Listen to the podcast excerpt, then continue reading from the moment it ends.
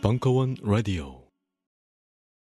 왕의 귀환, 세계에서 가장 많이 팔린 전설의 영어 교재 잉글리시 리스타트가 돌아왔다. 왕의 퇴장. 세종대왕님 감사합니다. 하지만 영어를 공부할 때는 잠시 한글을 잊겠습니다. 회화와 문법, 단어와 수거를 오직 영어와 그림만으로 구성한 제대로 된 개념 영어 학습서 잉글리시 리스타트. 잉글리시 리스타트는 여러분께 공부하는 영어가 아닌 즐기는 영어의 세계로 안내합니다. 지금 바로 딴지 마켓에서 확인하실 수 있습니다. 웅진 싱크빅 뉴런.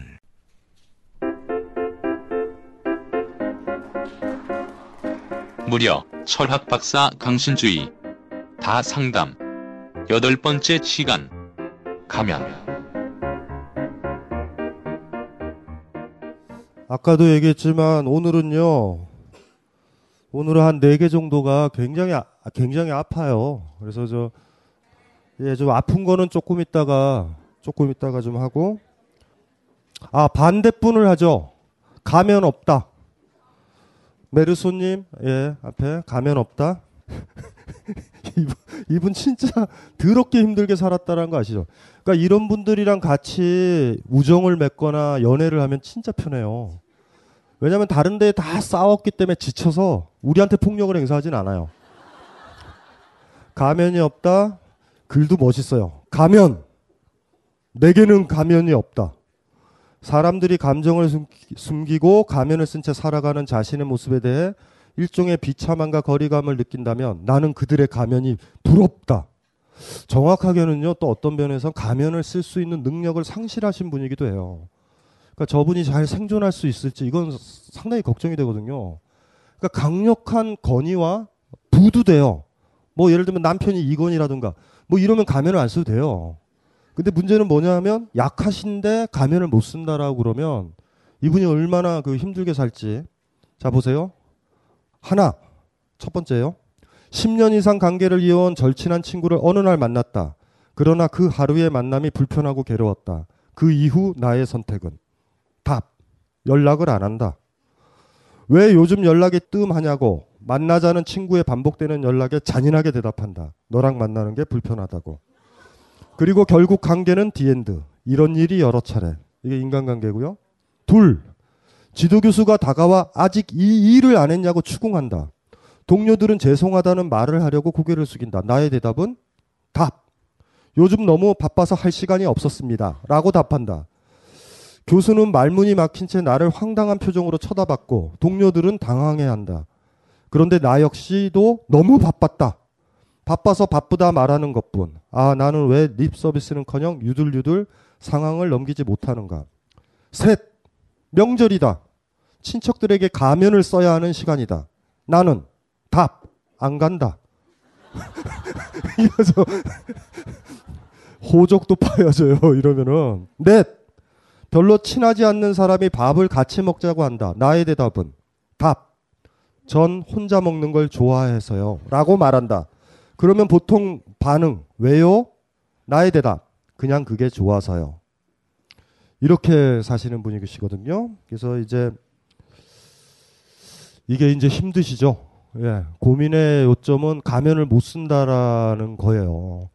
제가 누누이 얘기했잖아요. 감당을 하셔야 돼요. 인간관계 파탄, 학위 논문 통과 잘 안 돼요. 제가 박사학위 논문 쓸 때 굉장히 힘들었어요. 그것 때문에. 항상 저도 가면을 안 쓴 쪽이었거든요. 그거 한 번만 이렇게 지도교수 똥구멍만 핥아주면 바로 되거든요. 지도교수가요, 저는 그런 느낌이 왔어요. 제가 학창시절에 보면 지도교수가 이렇게 엉덩이를 저한테 들이대요. 그런 느낌 있죠? 그런 느낌 있잖아요. 핥아줘! 이런 느낌 있어요. 그때 눈 지끈 감고 한 번만 핥아주면 모든 게 해결되거든요. 근데 그걸 안 핥아주고 저는 똥침을 놓는 쪽이에요. 팍! 매번 그랬어요. 석사학위 논문을 통과했었을 때 지도교수가 논문 가지고 시비를 거는 게 아니었거든요. 그래서 저는 지도교수한테 마지막까지 이렇게 얘기하죠. 논문만 심사하라고. 당신 밑에 더 있고 싶지 않다고. 예. 그래서 제가 서울대에서 석사를 하고 연대로 간 이유가 그거예요. 만약에 박사 후 과정을 갔으면 고대로 가야 돼요. 박사기 과정 때 지도교수랑도 또 그랬거든요. 근데 돌아보면요. 그게 이제 저의 품성을 만든 거죠. 이겨낸 거죠. 성공한 거죠. 나름대로. 그래서 근데 이제 이렇게 이제 저보다 나이 어리신 분들이 이런 모습을 하고 있었을 때 훌륭하기도 해요. 근데 저게 뭔지 알거든요. 괜찮으세요? 사는 건? 예전에 생각해보면 되게 많이 싸웠던 것 같아요. 그러니까 예를 들어서 어떤 그룹 내에서 제일 권력이 강한 사람, 근데 그 사람이 바람직한 게 아니라 자기 스트레스 받은 걸 막 약한 사람한테 화를 내잖아요. 그러면 저는 오히려 더 버럭하고, 근데 아직 진정한 강자를 안 만나봐서 그런지 그분들이 제가 버럭하면 당황해요. 그래서 저한테 막 뭐라고 하지는 않더라고요. 그래서 근데 너무 그런 싸움이 많다 보니까 이젠 너무 지쳐가지고 그냥 그런 자리를 좀 피하게 되는 것 같아요. 어쨌든지 간에 불이익은 뻔해요. 그리고 그렇게 강하게 버럭하는 사람들한테는요, 전공법적으로 해코지를 안 하고요. 뒤에서 들어와요, 조용히. 그러니까 그 작업을요, 그 사람들이 하고 있어요, 지금. 본인이 여기 와 있을 때.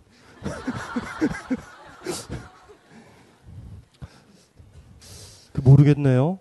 강하신 거예요. 사실 부럽죠? 그쵸? 내일 죽더라도 이렇게 살아야 되잖아요. 멋있게. 에? 찬란하게. 근데 요새 좀 힘드시죠? 어떠세요, 요새는? 슬슬 가면을 쓰셔야 될 것 같다는 느낌 안 드세요? 네, 그러니까 제가 지금 28인데 이전까지는 어쨌든 관계가 어떻게 돼서 힘들더라도 제가 그만두고 다른 거 찾을 수 있으니까. 근데 이제 제가 나이가 만약에 더 많이 들어가고 더 이상 생존의 위협을 느꼈을 때는 그러지 말아야겠다는 생각이 드는데, 제 본성은 아직까지 그런 마음이 있으니까 피곤한 것 같아요. 그런 사람 사이에서 부딪힘이 굉장히 피곤한 것 같아요. 경지에 이르신 분이죠. 그러니까 이제 맨 얼굴로 살다가 가면 쓴다라는 거는요, 이 비범한 정신이에요. 이제는 평범하게 살아야지. 이런 이제 만사가 귀찮다. 괜찮은 거예요. 그러니까 빨리 28의 나이에 저 정도 됐으면 만약에 공부를 하시면은 좋은 글을 쓰는 거죠. 좋은 글이 뭐 별거겠어요. 남 눈치 안 보고 써야 되잖아요. 그렇죠? 자기 생각을 써야 되고 이러니까 뭐 좋은 학자, 그러니까 뭐 직업으로 따지면 일단은 뭐 회사에 들어가시면 안 돼요. 회사 생활 못 해요. 절대. 그러니까 뭐 개인 사업을 한다든가 무슨 뭐 저자가 된다든가 아니면 뭐 여행 가이드가 된다. 여행 가이드도 힘들어요. 그 여행하는 사람 다 버리고 혼자 와요. 그냥 귀찮다고. 어쨌든지 간에 잘못된 건 없어요. 근데 저는 이거 하나 얘기해보고 싶네요. 맨 얼굴을 보여준다라는 전제조건 얘기해줬죠. 중요한 사람, 사랑하는 사람이면 맨 얼굴을 벗어야 된다고요. 맨 얼굴을 보여줘야 돼. 그런데 쓰레기 같은 인간한테 맨 얼굴을 보여줄 이유가 있을까라는 거는 좀 고민이 들어요. 제가 봤을 때. 저는요, 그 새끼를 이제는요, 이렇게 돼요. 그 선생이나 뭐 어떤 상태 안 좋은 애들 많거든요, 주변에. 그럼 그 인간들과 다시는 관계를 안 하겠다라는 생각이 들면 칭찬해주고 저는 끝내요. 훌륭하세요, 선생님. 선생님은 노벨문학상을 받으실 것 같아요. 이렇게 얘기하고 끝내요. 근데 진짜로 애정이 있거나 이 사람과의 관계는 돈독해야 된다라고 그러면 가면을 벗죠. 왜냐하면 돌아보면은 맨 얼굴로 보여줬다라는 건 사실은 그 교수한테 날 사랑해줘 이랬던 거 아닌가. 돌아보면.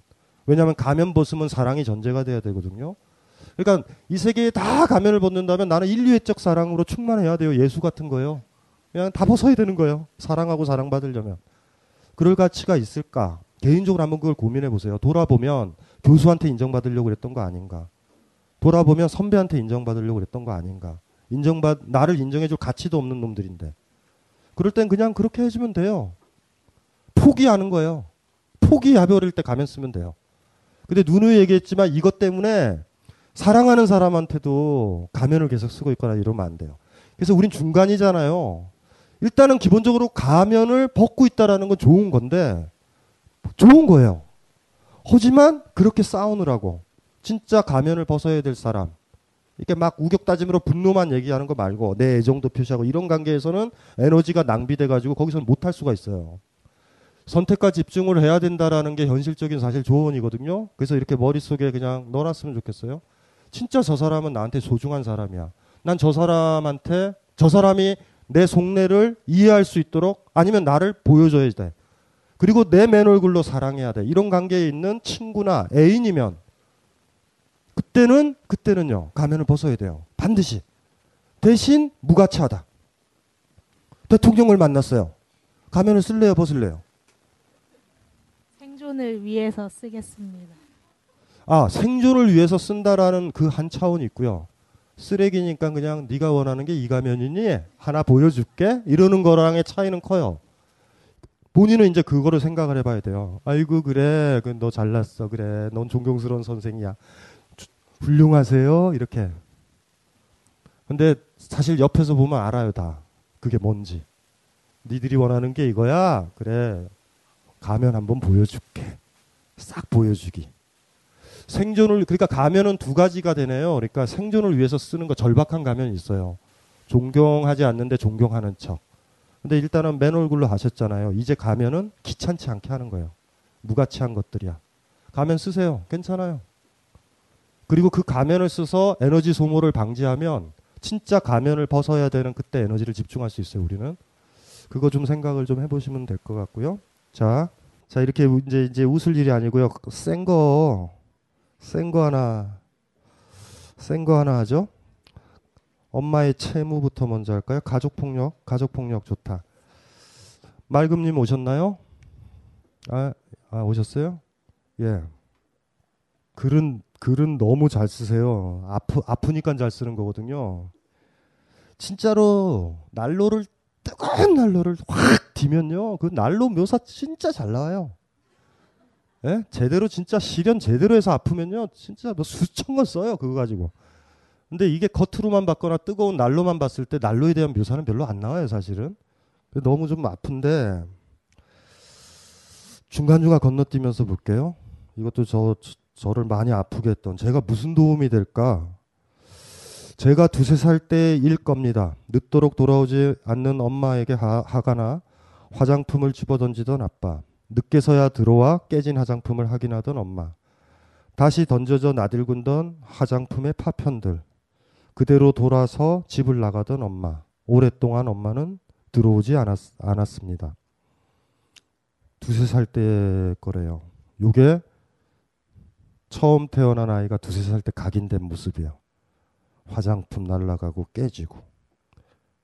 예. 아빠의 부재로 인해 엄마의 부재겠죠.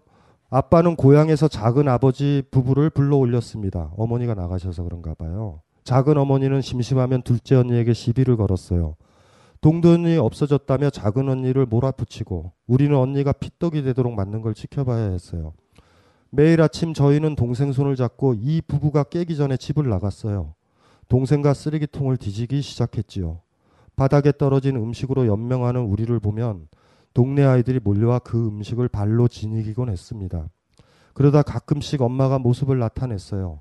엄마가 드나들면서 작은 아버지와 격렬한 싸움을 치르고 칼에 어깨를 찔린 엄마를 보기도 하고 돈다발이 날아다니는 아수라장을 보면서도 저는 우선 안심이 됐습니다.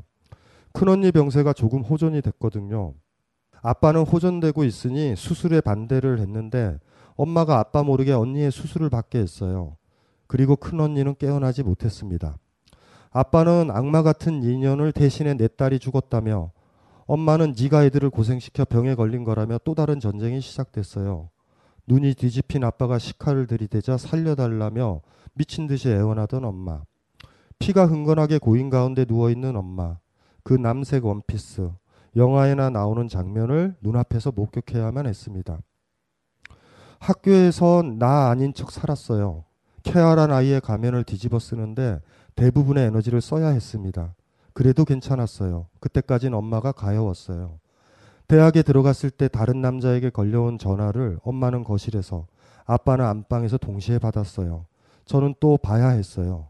끝이 없을 것 같은 광기를. 얼굴이 풍선처럼 부풀어 형태도 알아볼 수 없는 엄마를 끌고 외숙모 댁으로 갔는데 외숙모가 비실비실 웃으며 바람피다 걸렸구만 하더군요. 외숙모와 언니 사이에 오가던 욕설, 멱살을 잡고 이어지던 격한 몸싸움. 엄마에게 한멸이 느껴졌습니다. 저는 남편에게도 꼭 필요한 만큼의 상처만 내보이며 가증스럽게 결혼했습니다.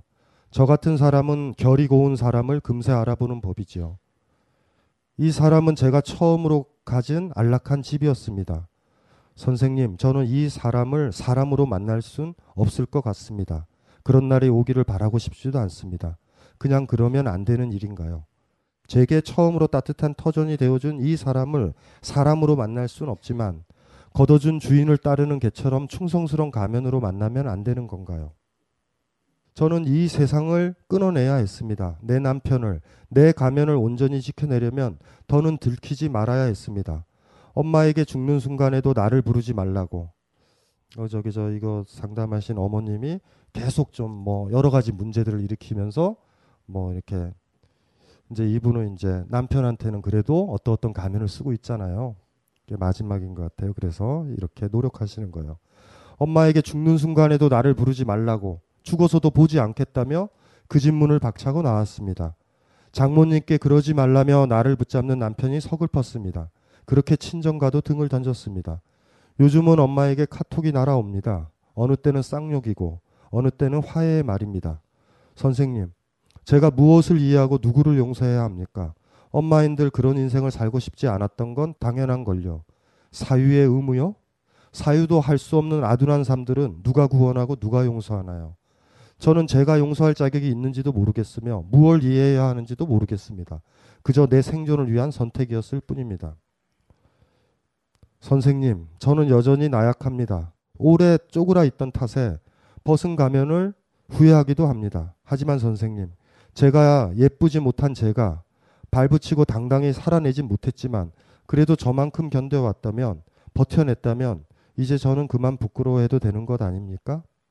저와 비슷한 가면을 쓴 사람을 보고 통증을 느끼면서도 함부로 안다 말하지 않는 사람이라면 저는 제대로 가치 있는 사람이지 않겠습니까? 세상에 공평이란 게 있다면 저에게 공평은 그런 것이지 않겠습니까?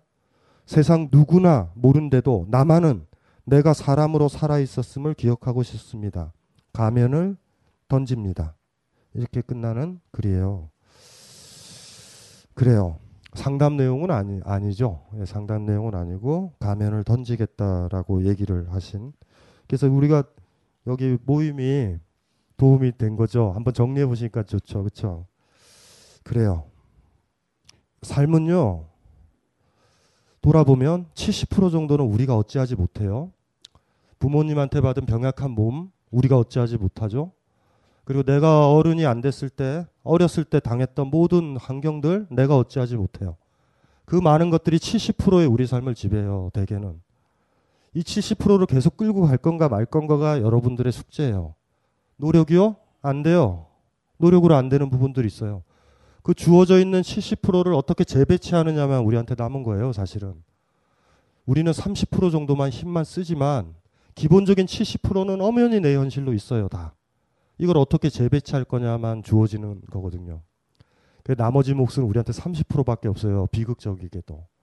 발악을 하셔도요, 어렸을 때 상처받았던 것, 그 전쟁터와 같았던 것, 심지어 우리 예전에 상담이 있었잖아요. 성추행 당했던 것, 그 많은 것들, 너무 어려서 뭐가 뭔지도 모르는 그 많은 것들을 껴안고 가야 돼요.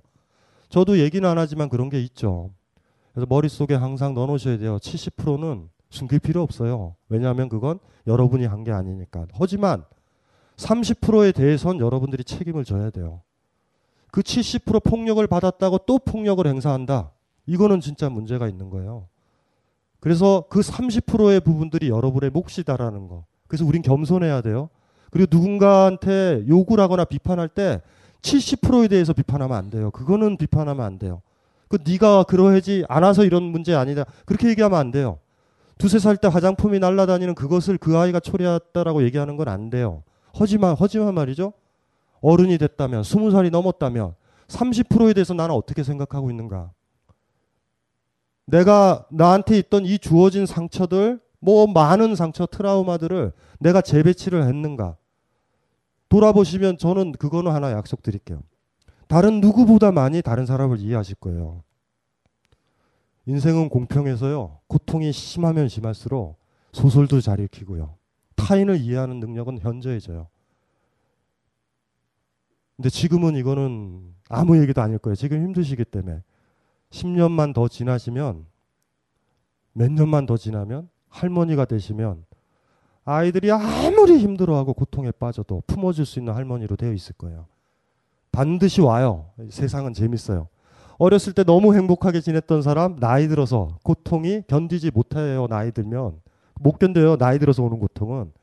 20대 때의 시련은요 죽을 것 같지만 그 다음날 스파게티를 먹을 수 있는데 50대 60대의 사랑은요 시련당하면 곡기를 끊어요. 인생은 그렇거든요. 지금 행복하신 분 있죠. 저분 얘기는 내 얘기가 아니다. 행복하신 분은요 저주로 들으셔도 돼요. 40, 50대 봅시다. 엄연한 강력함이 올 거예요. 근데 젊었을 때 불행히도 고통이 심했다면 그 심한 만큼 다른 사람을 품을 수 있고요. 사랑할 준비를 갖추신 거예요. 그래서 마지막에 그 가면을 던집니다라는 그 구절, 그 구절이 너무 좋아요. 예, 쓰셔도 되고요. 이제 던진 사람은요 가면을 쓸 수도 있고 벗을 수도 있어요. 그러니까 그렇게 하시면 돼요. 지금 위로도 안 될 건데 철학자의 말을 믿으셔야 돼요. 일단 좌우지간. 10년 뒤에 보면 여기 계신 분 중에서 제일 강하게 누군가를 사랑할 수 있고 사랑받으실 수 있을 거예요. 제가 옛날 책에도 썼지만 인간의 고통량은 불변의 법칙이에요. 예? 일시불로 카드 결제랑 비슷해요. 일시불로 갚을 수도 있고 30개월 할부로도 갚아요. 30개월 할부 해보셨죠? 공포스럽지 않아요? 내가 무슨 물건을 샀는지도 모르는데 계속 돈을 내는. 빨리 다 겪으신 거예요. 아마 책을 보거나 영화를 보시면요. 이제는 좀 금방 아시죠. 저 감독 저 새끼는 모르고 썼다. 아시잖아요. 근데 여기 있는 대부분들은요. 어머 그런 것 같아. 이러고 늘 살고 있어요. 그 깊이가 있어야 영화도 보고요. 소설도 보고요. 판단을 내리죠. 지금 그 느낌은 있으시죠. 그러면 된 거예요. 그래서 지금 젊었을 때 그걸 얻었다라는 건 행복이세요. 앞으로 남은 삶. 지금 젊으시죠 아직. 그렇죠. 38이면 괜찮죠. 제가 47인데요. 지금 괜찮아요. 아직 너무 많이 남았어요. 지금 그걸 잘 견디신 게 대견하시고요. 그 견딘 그 고통의 힘은요. 날로 만져서 뜨거운 것도 알고요. 손에 칼 잘려가지고 잘린 것도 알아요. 고통이란 고통을 온몸에 다 가지고 있으면 진짜로 알아요. 삶을. 그건 만지면 안 돼. 그렇게 하면 안 돼. 이게 온몸에 다 있으신 거예요. 너무 많은 걸 가지고 계신 거예요. 그러니까 훌륭하신 거예요. 예, 나머지 분들은 요거 듣고 어머 어떻게 저랬을까 나중에 겪으실 거예요. 다 겪어요. 난로를 꼬맹이 때 만져서 손이 딘 사람은요 나중에 절대 난로 안 만지는데 그걸 못 만져봤던 사람은요 자기도 모르게 심지어 난로 위에 앉기도 해요. 어쨌든 난로의 뜨거움은 다 알고 죽어요. 그런 것처럼 헤어짐의 고통 다 알고 죽고 올 거예요. 다. 그러니 여기 젊은 분들은요. 까먹지 마세요. 뜨거운 고통이 올 때 일시불로 갖고 있다라는 생각을 마음속에 하셔야 돼요. 그러면 29개월을 버는 거예요. 물건 살 때는 항상 일시불, 직불카드 이런 걸 사용하셔야 돼요. 50개월 무이자, A에 50개월 무이자, B 제품 또 50개월 무이자 하면 나중엔 도대체 누구를 위해 월급을 버는 것인가. 무슨 말인지 아시겠죠? 그 시간이 중요해요. 우린 중요한 게 시간이거든요. 상품들 뭐 이런 것들과 달리 우린 시간이에요. 시간. 29개월을 버는 지혜들. 그래서 젊었을 때 막 비바람이 쏟아지고요. 집이 무너지고요. 막 파괴될 것 같을 때 고마워하세요. 다 갚는구나. 다 갚는다. 고맙다. 근데 용기 있는 사람만이. 바깥으로 계속 접촉하는 사람만이 이 경험을 겪을 거고 회사에서 집으로 왔다 갔다 하는 사람은 못 겪어요. 절대.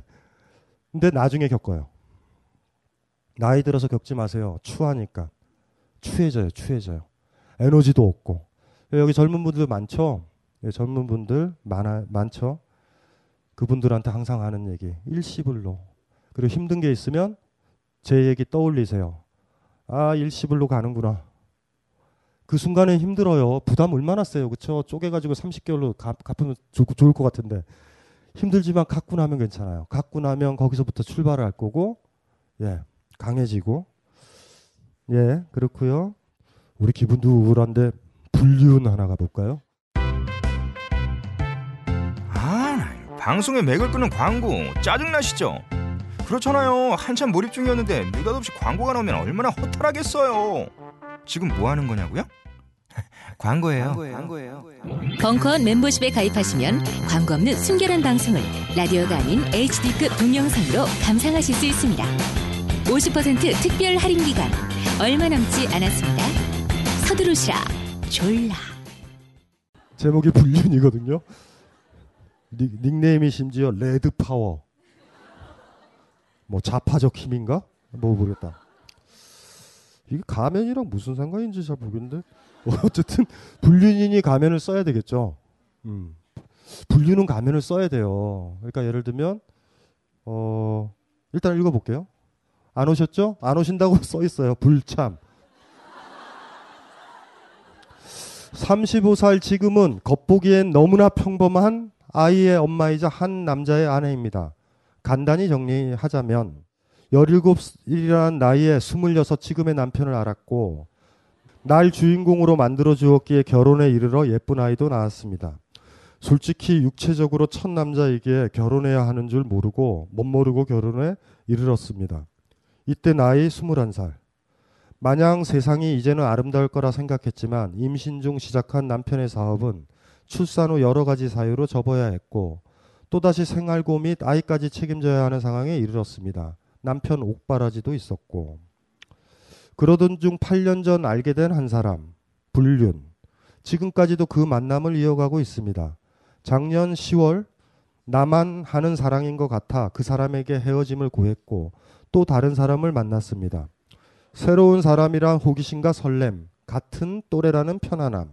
그렇게 또 다른 불륜을 저질렀고 그 사실을 8년 만난 남자를 알게 된 후 회유와 가진 협박, 눈물로 고백한 고해성사 등등 그렇게 복잡하고 힘든 2, 3개월여 끝.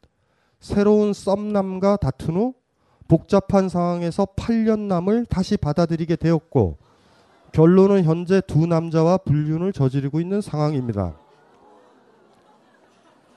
왜 그래요? 왜요? 아니 잠깐, 왜 그래요? 이 반응은 뭐예요? 에? 부러워서?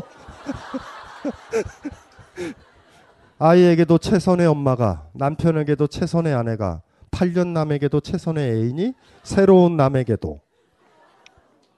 가끔 내가 미쳤나 싶기도 하다가 결론은 내 이기심이 뭐 어때? 라고. 8년 남도 새로운 남도 다 지들 이기심에 만나는 건데 나라고? 그렇다고 경제적으로 도움을 준다거나 무조건 받기만 하는 스타일도 전혀 아닙니다.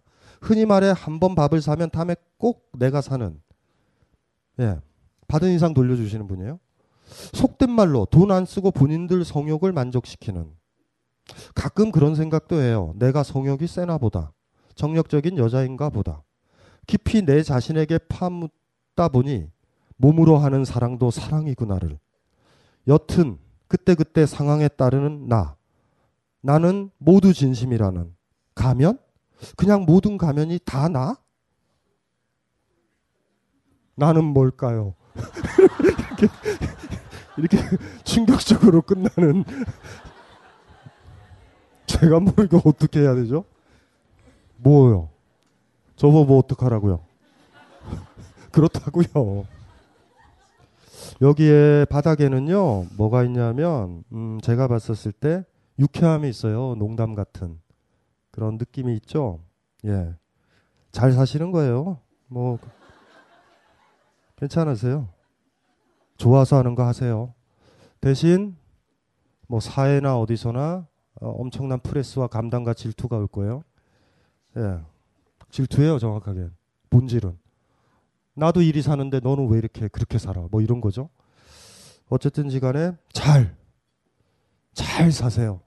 아주 힘든 길을 사시는 거예요. 비장한 길이에요. 이거 힘들어요. 야 여러분들 여기서 남자친구나 남편 말고 애인이 있으시면 손들면 안 되는구나. 손들면 안 되는구나.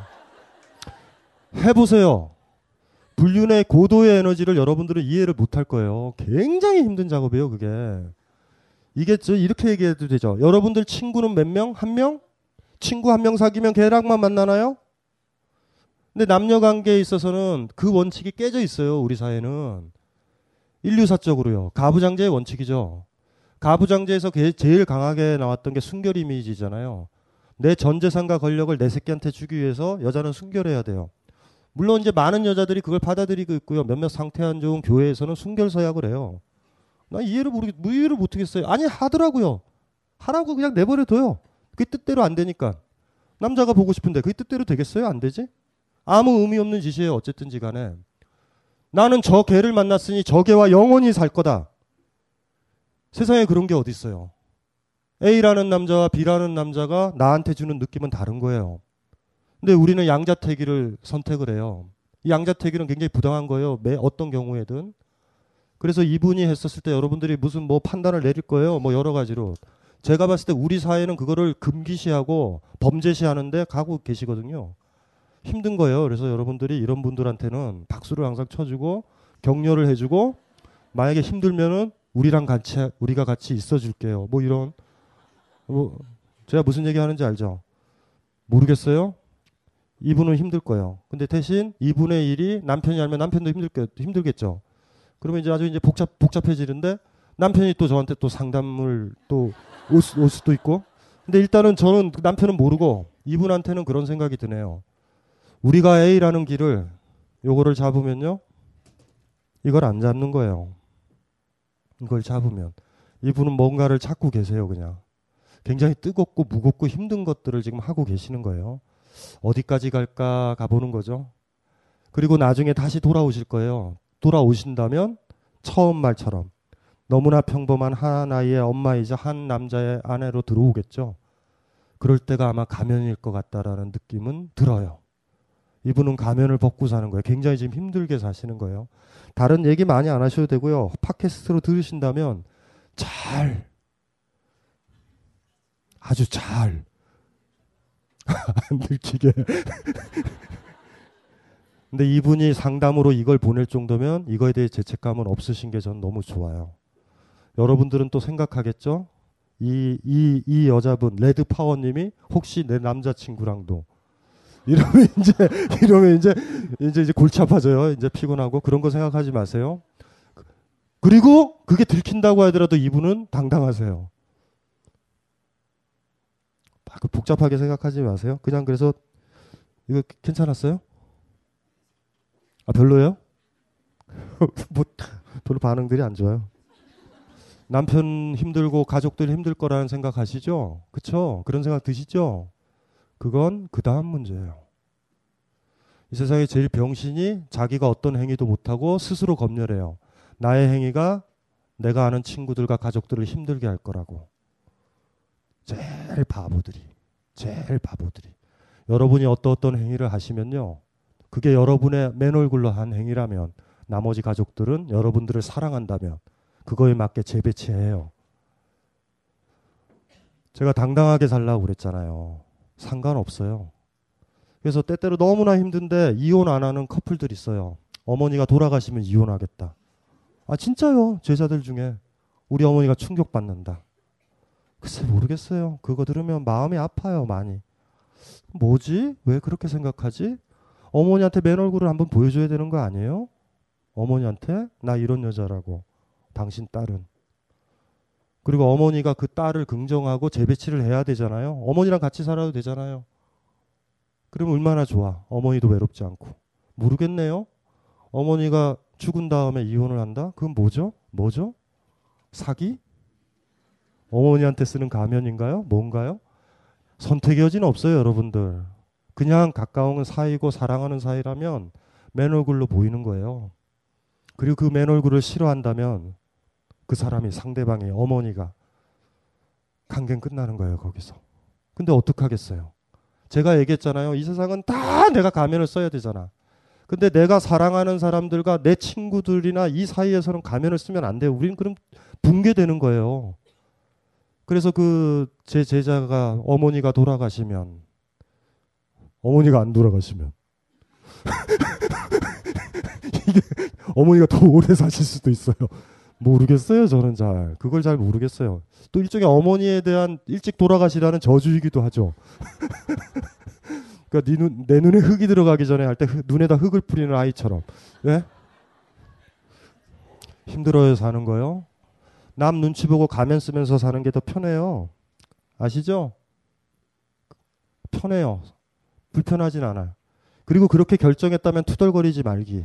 자기가 약자로 자처하고 가면 쓰기로 작정했으면 그 대가는 또 가져가야 돼요. 여러분들이. 힘들어요. 그래서 힘들어요. 가면을 철저하게 죽을 때까지 쓰고 있는 결정을 해서 쓰고 있는 사람과 가면을 벗기로 했던 이 극단적인 사람들이요. 그쵸? 이거 있죠? 이 사람들은 저는 괜찮아요. 여기 방금 왔었던 레드파워님은 이쪽이에요. 사실. 가면 복구하겠다라는 거예요. 나 저 남자 좋아요. 근데 여기 극단적인 거는 뭔지 아시겠죠? 나는 가면 쓰고 살 거예요. 한국 사회에서 여자로 사는 거 만만하지 않잖아요. 아직도. 근데 문제는 여기 사이에 있는 것들이에요. 우리. 왜 너는 가면을 벗고 있느냐고 화가 나고 질투가 나요. 나는 견디는데. 그리고 스스로를 위로해야죠. 나는 성숙하다고. 나는 동방예의지극에 살고 있다고. 하고 싶은 대로 다 하면 짐승이지 어떻게 인간이냐고. 이러고 살죠. 이러고 평가 내릴 거예요. 분명히. 제일 남루해요. 선택하세요. 맨 얼굴 쪽이세요? 가면을 철저히 쓰기로 결정하실 거예요. 여기에 계실 거죠? 중간에. 자, 그러면 여러분들한테 남은 거는 그거예요. 맨 얼굴 하고 있는 사람 평가하지 마세요. 더럽게 힘든 일이니까. 가면 완전히 쓰고 있는 사람 함부로 비하하지 마요. 더럽게 힘든 결단이에요. 자기 맨 얼굴을 죽이기로 작정한 사람도 있어요. 그러니까 요쪽 거 치고 요쪽 거 치고 이쪽은 여러분들이 평가하면 안 돼요. 천상계에 계시는 분들이에요. 우린 인간계고. 여기서 우리가 선택할 수 있는 건 이제 그거밖에 없죠. 가면 쓸 때와 벗을 때. 우리는 어정쩡하게 살자. 이게 일반 사람이니까. 그러니 양극단을 평가하지 맙시다. 사치예요. 뭔지 아시겠죠? 가면 쓰기도 하고 벗기도 하는 내 모습을 정당하기 위해서 가면 쓴 사람한테는 완전히 쓴 사람한테는 맨 얼굴 가끔 보인다고 우월하다라고 그러고 가면 완전히 벗은 사람한테는 성숙하면 가면을 써야 된다고 그게 타인에 대한 배려라고 또 공격해요. 그러면 여러분들은 그냥 양쪽 공격하면서 그냥 그대로 사는 거예요. 그러다 또 시행착오는 생겨. 또 제대로 가면을 쓰고 벗지도 못해. 삑살이 나고 매번. 써야 될 때 벗고 벗어야 될 때 쓰고. 이게 우리잖아요. 그러니 이쪽은 얘기하지 말자고요. 위대한 문학 보면 맨 얼굴인 작품들 많죠. 노리타 아시죠? 나보코프. 한 남자가 젊은 여자아이 사랑했고 젊은 여자아이도 한 남자를 사랑했어요. 그게 뭐가 문제인데? 사랑하는데? 그리고 서로 그걸 이해하는데? 우리는 남루해서 뭘 만든지 아세요? 아동성애, 노리타 컴플렉스란 말을 만들 정도로 남루해요. 나보코프의 작품을 그렇게 비하하는 게 어딨어. 여러분들이 만약에 방금 이 경우에 대해서 이상한 윤리적 판단을 내리면 여러분 인문학적이지도 않고 문학도 읽을 수 없고 소설도 읽을 수 없고 영화 심의위원회에 들어가가지고요. 검열하는 거예요. 팬티를 몇 번 벗었냐? 이런 거 따지고 젖가슴이 몇 번 나왔냐? 이거 하는 거예요. 여러분들은 나중에. 중요한 건 그것만 봅시다. 어떤 인간이 굉장히 힘들어요. 맨 얼굴 가지고 있는 것도 힘들어. 가면 평생 쓰고 있는 것도 힘들어요. 그리고 이 사이에 있는 인간들도 힘들어요. 우린 다 힘들어요. 좌우지간. 근데 자기의 어정쩡함 때문에 양쪽을 비판하는 사람은 되면 안 돼요. 입 닥치고 사세요. 그냥. 문학도 못 읽어요. 그러면. 어떻게 놀이터가 좋은데. 여러분들이 무슨 권리로 그걸 막을 거예요. 어떻게 막을 거예요. 그걸. 나쁜 소설인가요? 금서로 해야 될까요? 어떻게 하실 거예요. 여러분들이 고민을 해봐야 되는 거예요. 항상 누군가를 비판할 때 누군가를 뭐라고 그럴 때 나를 정당화하려고 그래요. 남루한 내 모습을 정당화하려고. 나도 다 옆집 아저씨랑 다 자고 싶지만 참고 있다고. 진짜 할 수 있어요? 못하면서. 하지도 못하는 것들이 꼭 그렇게 떠들어요. 그게. 절대 그러면 안 돼요. 남의 고통을요. 양쪽 극단에 선 사람들의 고통들을 알아야 돼요. 무슨 소린지 알아요? 우린 편하잖아. 여러분들은 비겁하잖아. 쓰고 벗고 쓰고 벗고. 근데 양쪽은 삶의 일관성을 추구하는 거예요. 비범하신 영혼들이에요. 우리 삶의 지표가 되시는 분들. 그래서 레드파워님 어디선가 듣고 있겠죠? 너무 포장을 해드렸나? 그래서 어쨌든 예, 자 아우 이거는 이거 볼게요. 여자 포청천 여자폭천천님인데 아 이거 웃으시면 안 돼요. 이거 왜 웃으시면 안 되냐면 이게 별명이시거든요. 제 가면은 앞머리입니다. 조금 다르죠. 가면인데 앞머리인데 이게 왜 그러냐면 대학교를 졸업하고 이마에 새끼 손톱만한 흉터가 생겼대요. 이게 불치병이신 거예요. 이분은 좋아지려니 생각했는데 점점 흉터가 커져서 병원에 가보니 경피증이라는 진단을 받았습니다. 경피증은 피부가 딱딱해져서 움푹 파여가는 병인데 치료법이 없는 희귀 난치 질환입니다. 발병 후 1년 정도는 가면 없이 지냈습니다. 여기 이렇게 되는 거예요. 여기에 그렇게 지내던 중 같이 몰려다니던 후배 한 녀석이 어느 날 이런 말을 했습니다. 누나, 내 친구가 왜 여자 폭청천이랑 같이 다니냐고 물어보더라. 누나 별명이 여자 포청천인가 봐. 그러니까 여기가 이렇게 함몰되고 시커매진 거예요. 포청천은 아시죠? 예, 포청천. 그래서 이제 머리를 기르시고요. 결혼은 잘 하셨어요. 그리고 남편분이 괜찮은 것 같아요. 그래서 이런 건데 가면을 쓴으로도 불편함도 있습니다. 그러니까 이제 미장원에 가서 어떻게 하시는지 알죠? 이렇게. 그래서 머리로 이제 가리는 거고 바람 불면 위험하죠. 그래서 이렇게 세팅을 하시겠죠, 강하게. 이제 화장도 하셔야 되겠고, 화장도 진하게 하셔야 될 거예요. 매일 아침 가면을 장착하기 위한 시간이 필요하고, 아무리 더워도 앞머리를 깔 수 없고, 바람이 불면 늘 신경이 곤두서 있으니까요. 대학 졸업 후에 이마에 관한 이야기는 하지 않고, 다른 사람이 내 앞머리를 못 만지게 했고, 가끔은 남편이 만지는 것조차 방어할 정도예요. 이런 식이고요. 제일 마지막. 가면 없이 못 살 것 같으면 죽는 수밖에 없고 살려면 이겨내야 되는 거죠. 제가 할 수 있는 것은 더 이상 경피가 진행되지 않게 해달라고 기도드리기. 어쩔 수 없는 상황에서 가면 버리기. 전신성이 아님을 감사하기. 이마의 흉터가 나를 판단하는 잣대로 사용되지 않도록 더 자유롭고 멋지게 살기. 알고 있지만 알아요 이거를 답을. 그치만 남루한 저는 두렵습니다. 이렇게 끝나는 알고 계세요. 다 알죠. 아는 대로 살면 얼마나 좋아요. 아는데 못할 때 힘들어요. 참 힘들다. 그렇죠? 70%예요. 70%는 내 뜻대로 안 돼요. 우리 자신도 안 돼 있어요. 되게. 이분은 그게 노골적으로 하나 온 거죠. 30%의 문제예요. 근데 70%에 집중하시면 안 돼요. 누누이 얘기했지만. 오케스트라 비유를 드릴까요? 쓰레기 같은 오케스트라 단원들한테 지휘자가 한 명 나타나면 조금만 연습시키면 아름다운 교향곡이 울리는 법이에요. 그런데 그 중에 한 악기 가지고 집중하면 절대 아름다운 소리는 안 나요. 얼마만큼 크게 힘든 일이 있으면 30% 여러분이 의도하지 않았던 것들에 집중하는 게 아니에요. 생겼어. 받아들이세요 그냥. 다리 잘렸어요? 괜찮아. 성추행? 괜찮아요. 성폭행? 괜찮아요. 어렸을 때 폭력당한 거 괜찮아요. 다 괜찮아요. 중요한 건 거기에 집중하는 거예요. 30%에 가야 돼요. 우리는 30%밖에 없어요. 희망은. 70% 응시해도 안 돼요. 아무리 성추행의 사건을 응시하고 직시한다고 해서 성추행이 사라지기는커녕 더 커져요. 거울을 보죠. 그렇죠? 여기 경피증이 커져요. 집중하면 집중할수록 안 돼요. 중요한 건 어떤 스타일로 잘 입고 멋있게 입고 해서 그 한 요소 삐그덕거리는 그 바이올린 소리도 예쁘게 소리가 날 수 있게 들리게 할 것인가가 문제예요. 나머지 30%. 이분도 알아요. 가면 없이 못 살 것 같으면 죽는 수밖에 없고. 어쨌든 기도드리고 어쩔 수 없는 상황에 가면 버리기. 전신성이 아님을 감사하기. 이 많은 얘기에서 제가 우려되는 건 경피증에 대해 엄청나게 집중해서 이분은 이렇게 되면 구원은 안 돼요. 더 크게 나머지의 모든 요소들을 총동원해서 바이올린 독주인데요. 걔가 삑사리가 나요. 잘 못해.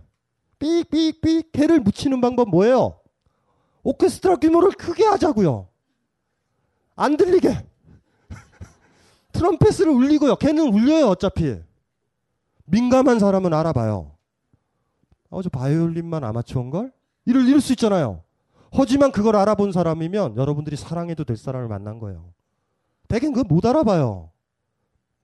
뭔지 아시겠죠? 문제가 되는 그 지점을 응시하지 마세요. 우리가 가진 것들, 우리의 기억, 우리의 상처 70%는요. 그건 안 없어져요. 여러분들의 부모 제거 못해요. 상처 제거 안 돼요. 나머지 30%에서 어떻게 지휘자의 역량을 발휘할 것인가.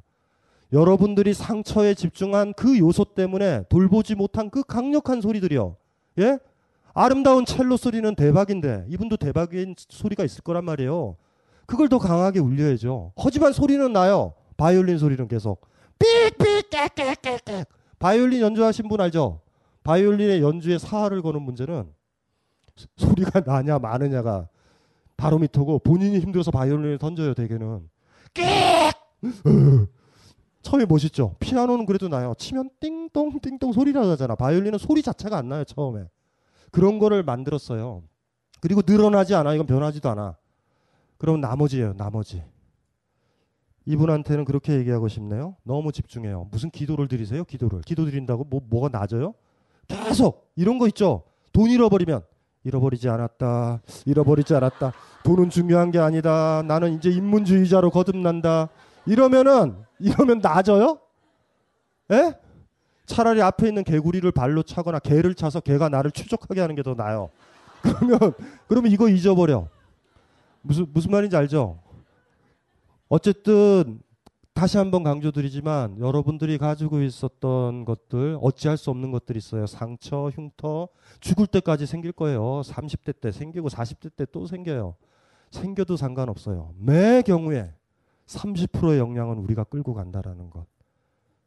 그리고 타인들을 볼 때도요. 이해할 때 인문학적이거나 성숙한 분들이라면 70%를 가지고 그 사람 탓을 하진 않아요. 그러니까 제일 나쁜 새끼들이 그거죠. 성추행 당한 여자들 보고 그러죠. 네가 처신을 어떻게 했길래 성추행을 당하냐. 이게 왜 개소리인지 아세요? 이미 지난 거예요. 이미 지난 거예요. 다 상처예요. 그냥. 아무것도 아니에요. 그냥. 그 70%에 집중하면 우리는 상처에 갇혀지네요. 30%.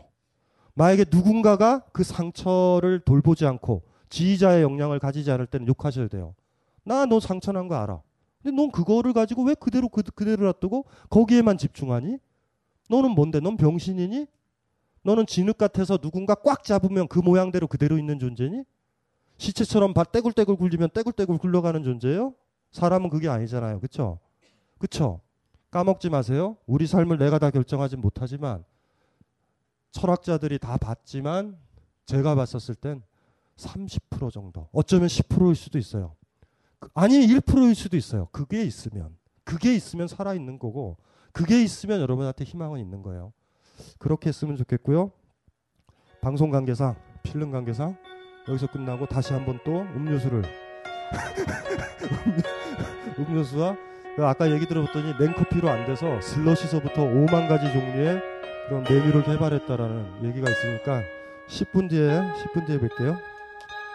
오케이. I woke up in heaven today. She kissed me, I floated away, away. Never felt anything so great. 직장인 여러분, 남들은 다 잘 사는 것 같은데 나만 힘들다고 느끼십니까? 구직 중인 여러분, 친구들은 다 알고 나만 모르는 뭔가가 있다고 생각하십니까? 취업을 준비하는 히치하이커를 위한 안내서. 딴지일보의 가장 도발적인 필진 춘심 애비가 남들은 다 알고 여러분만 모르는 직장생활 이야기를 디벼드립니다. 취업을 준비하는 히치하이커를 위한 안내서. 전국 온오프라인 서점과 딴지마켓에 있습니다.